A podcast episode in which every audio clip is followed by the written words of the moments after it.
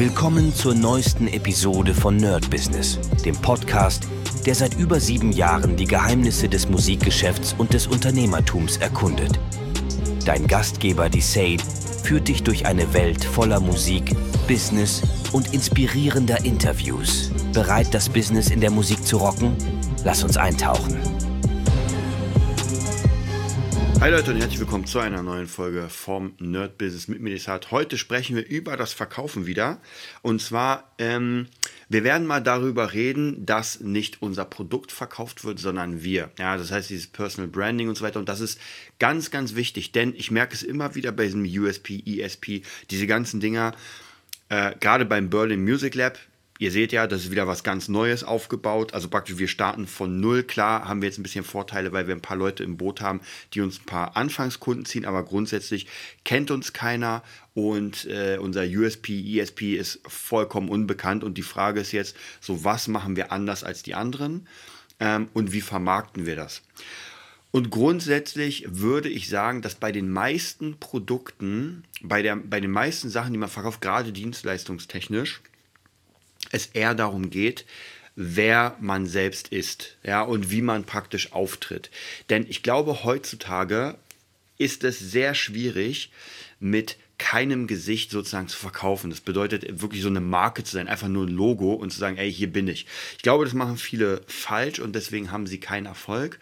Und das Wichtigste ist wirklich, sich selbst zu vermarkten, sich selbst als Branding hinzustellen. Natürlich bei uns beim Music Lab ist es relativ ähnlich. Wir haben den Berlin Music Lab, das ist eine keine Ahnung, eine Firma, Zusammenführung. Aber grundsätzlich, wer steckt denn dahinter? So, warum sollten die Leute uns vertrauen? Warum sollten sie unsere Kurse ähm, sich, sich reinziehen und nicht irgendwelche anderen? Und das ist natürlich die Schwierigkeit, das rauszuarbeiten. Und hier geht es ganz also sehr darum, einfach auszuchecken, so was sind denn meine Fähigkeiten, was kann ich denn sehr gut, womit kann ich das kombinieren. Und ich kann mich noch erinnern, ich habe vor, das schon ein bisschen länger, ich glaube, das war äh, DJ Cooper, den habe ich kennengelernt bei einem ähm, DJ Revolution Vortrag und er meinte damals, er hatte was sehr Interessantes. Er hat praktisch so DJ-Kurse, DJ-Unterricht gegeben und das sehr Interessante war dabei, der hat das gekoppelt mit Tennis, weil Tennis so sein äh, Steckenpferd ist, sein Hobby. Und dann hat er gesagt, ey Leute, wir machen dann äh, so und so viele Stunden DJing, aber wir machen daneben auch äh, auf dem Tennisplatz was. Ja, das wäre zum Beispiel bei mir, keine Ahnung, wir machen ein ähm, einen Gitarrenkurs, aber irgendwie wir treffen uns dann zweimal bei dem Workshop abends äh, und machen ein bisschen Shaolin-Übungen, Shaolin Kung Fu oder sowas. Also je nachdem, das, was ich kann. Und das fand ich sehr, sehr interessant. Das war schon sehr cool, weil man natürlich ein komplett neues Standing hat, weil DJ-Kurse, also DJ lernen oder Gitarre, klar gibt es all mass. Auch hier muss man sich irgendwie versuchen, ähm, irgendwie wie einen Stand sich herauszuarbeiten. Aber wenn man sowas zusammenbaut, so der, äh, ich übertreibe mal, der Shaolin-Gitarrist oder sowas, das kann schon mal, erstmal fällt das ins Auge und Leute, die so ein bisschen was mit Sport zusammen sagen, ey cool, ist eine geile Idee, die sowieso Gitarre machen wollen und dann kriegen sie das noch on top drauf, das ist schon gar nicht so schlecht. Also das fand ich bei diesem äh, Tennis-Ding sehr, sehr cool, habe ich mir damals auch, ähm, glaube ich, die, die Karte mitgenommen. Habe das tatsächlich nie geschafft, das selbst zu verfolgen, ähm, das kommt auch oft, weil einfach die Zeit fehlt. Muss ich auch ganz, ganz ehrlich gestehen. Ähm, und ich habe auch gemerkt für mich, und das äh, predige euch, ich euch ja die ganze Zeit, diese, diese Zeitsache. Hm. Wie kriegt man es hin, genug Zeit für seine ganzen Projekte zu haben? Und das ist einfach nicht so leicht. Das ist wirklich, wirklich schwierig. Gerade wenn man wenn man irgendwie schon was aufgebaut hat, wie in meinem Fall die ganze Gitarrenkram und so weiter, und jetzt sagt, ey, ich will, ich bin zwar noch immer in der Musik, aber Musikproduktion ist halt doch noch ein bisschen was anderes als äh, Gitarrenunterricht. Und der Gitarrenunterricht geht ohne Probleme. Ich könnte damit absolut äh, bis zum Ende meines Lebens, wenn ich jetzt, sage ich mal, das wirklich ernst nehmen würde, wieder den äh, Gitarrenerd reaktivieren, ähm, YouTube reaktivieren, Gitarrenerd Plus, dann das Epic Guitar System, dann äh, meine ganzen Kunden nochmal ein bisschen mehr für irgendwelche Workshops und sowas, die lieben ja sowas. Dann könnte ich mir auch vorstellen, dass ich damit ähm, auch richtig nach vorne kommen würde. Aber das ist einfach nicht mehr mein Ding. Ja, ich spiele noch mal gerne, ich mache auch wieder gerne meine Schüler, aber grundsätzlich habe ich Bock zu produzieren. Ich will gerne Menschen zeigen, wie man produziert. Ich will gerne selbst produzieren. Ich will Sounds machen. Ich will wirklich nur daran sitzen und da muss ich natürlich versuchen, irgendwie diesen Sweet Spot zu finden zwischen so wenig wie möglich andere Sachen machen und so viel wie möglich das, was ich eigentlich machen will. Und ich habe euch ja erzählt, jetzt bin ich genau in diesem, in diesem äh, Cross Dad oder Dad Cross, wo praktisch sich vieles entscheiden wird, wo ich sage, okay, ähm, ich kann jetzt, ich muss so viel wie möglich Arbeit in meine Produktion stecken und jetzt ist ja relativ viel, also sind ein paar Umsonst-Dinge in Klammern, also ich habe ein paar Collabs, äh, da freue ich mich aber mega drauf, bin ich sehr gespannt. Dann habe ich ein paar Projekte, die eher in Richtung Referenzen gehen, die mache ich alleine und packe die praktisch alleine raus. Ähm, und dann gibt es aber ein paar Produktionen, die einfach Kohle bringen. Und jetzt immer mehr, dadurch, dass es jetzt auch ins Gespräch kommt und sowas. Also von dem her, ähm, denke ich, wird das immer wichtiger. Und natürlich auch die Weiterbildung darf man auch nicht vergessen. Und um nochmal zu unserem Thema ähm, der, des Verkaufes zurückzukommen, das ist ja alles etwas, was ineinander spielt. Diese Leidenschaft, dass man sich weiterbildet, dass man auch mit Menschen extrem gut darüber reden kann. Ich habe letztens auch mit einer äh, äh, Künstlerin gequatscht über Skype und wir unterhalten uns immer wieder und immer wenn ich ihr erzähle, das, das, die Plugins und so weiter, dann mehr, also sagt sie mir auch immer, ey, ich bin genau richtig hier. Und ja, weil ich einfach diese mega Leidenschaft dafür habe. Und das war ja bei Gitarre oder ist noch immer. Also wenn ein Schüler kommt und wir irgendwie über Gitarre reden und wir über Steve Vai reden, über Joe Satriani, über irgendwelche Gitarrenmodelle, wer was wie spielt, dann kann ich natürlich noch mitreden, weil das sind einfach äh, Dinge, die man gelernt hat und so viel Neues kommt da jetzt nicht dazu. Klar, kommen mal wieder neue Gitarren, von denen habe ich jetzt nicht so viel Ahnung, aber grundsätzlich... Ähm, die alten Sachen sind noch immer äh, State of the Art und von dem her, wenn man sich da auskennt in dieser Welt, dann passt das. Und in der Produktion ist eigentlich auch relativ so, weil gerade wenn man über EQs redet, wie man Sound verbessern kann und so weiter, dann ähm, festigt man ja seinen Expertenstatus. Und das ist auch nochmal eine ganz wichtige Sache. Natürlich auch hier, ähm, je nachdem, wie man drauf ist, ja, also persönlich, deswegen auch persönliche Weiterentwicklung, Weiterbildung ist auch ganz, ganz wichtig. Denn am Ende, wenn ihr jemanden vor euch habt, entweder live oder durch Skype und so weiter, ähm, das ist schon so ein bisschen, wie soll ich sagen, äh, es macht schon viel aus, das zu können.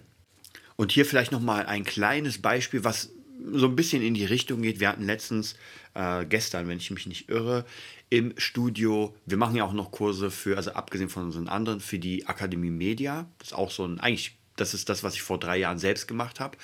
Und da war jemand, der das drehen sollte, also praktisch so ähm, einen kleinen Mini-Trailer. Der hatte seine Fragen vorbereitet und wir sollten praktisch ihm Fragen beantworten. Und er meinte, er hat ja schon viele Videos gemacht. Erstens meinte er, es ist krass, wie gut wir reden konnten. Also bei vielen war es so ein bisschen gestottert, weil natürlich dieses freie Reden und so, ihr kennt mich ja, ich mache einfach seit acht Jahren den Podcast, also Monologe führen, da bin ich, glaube ich, schon ein kleiner Meister geworden. Aber das kann halt nicht jeder. Und das bedeutet, dass diese Leute natürlich Schwierigkeiten haben, auch wenn sie die Überprofis in ihrem Bereich sind, ist es für sie ein bisschen schwieriger, das rauszubringen. Mhm. Und bei Sebastian, da, der, dadurch, dass er sowieso schon sehr viel äh, Dozententum macht, also praktisch sehr viel vor Gruppen spricht und so weiter, und bei mir eigentlich auch, äh, ich spreche vor meinen Schülern auch immer wieder hier vor, also sprechen ist für mich gar kein Problem, wenn man mich auf die Bühne schickt, dann irgendwas laber ich schon, also genauso wie hier sozusagen. Aber es ist auch ein Skill, den ich finde, so ein Soft Skill, den man sich erarbeiten sollte. Also jeder, der weiß, dass er nicht so gut reden kann, so gut frei reden kann, der große Probleme hat, sollte sich überlegen, vielleicht entweder mal einen Kurs zu machen oder ich habe euch ja schon mal erzählt, einfach vorm Spiegel reden, viel lesen, ja, also ganz viel. Ich habe gerade meine Freundin macht ja viel Schauspielerei, sie liest ziemlich viel und ich merke auch, das bringt sehr, sehr viel, wenn sie an die freie Rede sich ähm, unterhalten. Und auch hier ist noch eine Sache, diese, ich nenne es mal früher, war es ja diese Belesenheit, heute wird es wahrscheinlich anders heißen. Das bedeutet, man trifft sich mit jemandem, den man noch nicht kennt und man versucht, Rapport zu erstellen und ein Thema zu wählen, was vielleicht nicht hundertprozentig ähm, unser, wie soll ich sagen, ähm, unser Thema ist, sondern vielleicht irgendwie ein Film, vielleicht irgendwie ein Manga, keine Ahnung, irgendwie irgendetwas, dass man und ich muss auch hier sagen, das geht nicht immer. Ich hatte, und das ist lange, lange her, da hatte ich jemanden, dem soll ich, sollte ich Bassunterricht geben. Und ich habe schon gemerkt, der hat das irgendwie studiert, aber er wollte so mehr in Richtung ähm, Pop gehen. Und ich hätte ihnen das zeigen können. Also ich habe schon relativ schnell gemerkt, so, okay, das ist gar kein Problem, weil im Pop-Bereich kenne ich mich aus, in den anderen war. Aber wir kamen einfach nicht auf den grünen Zweig. Also der war sehr, sehr verschlossen, meiner Meinung nach.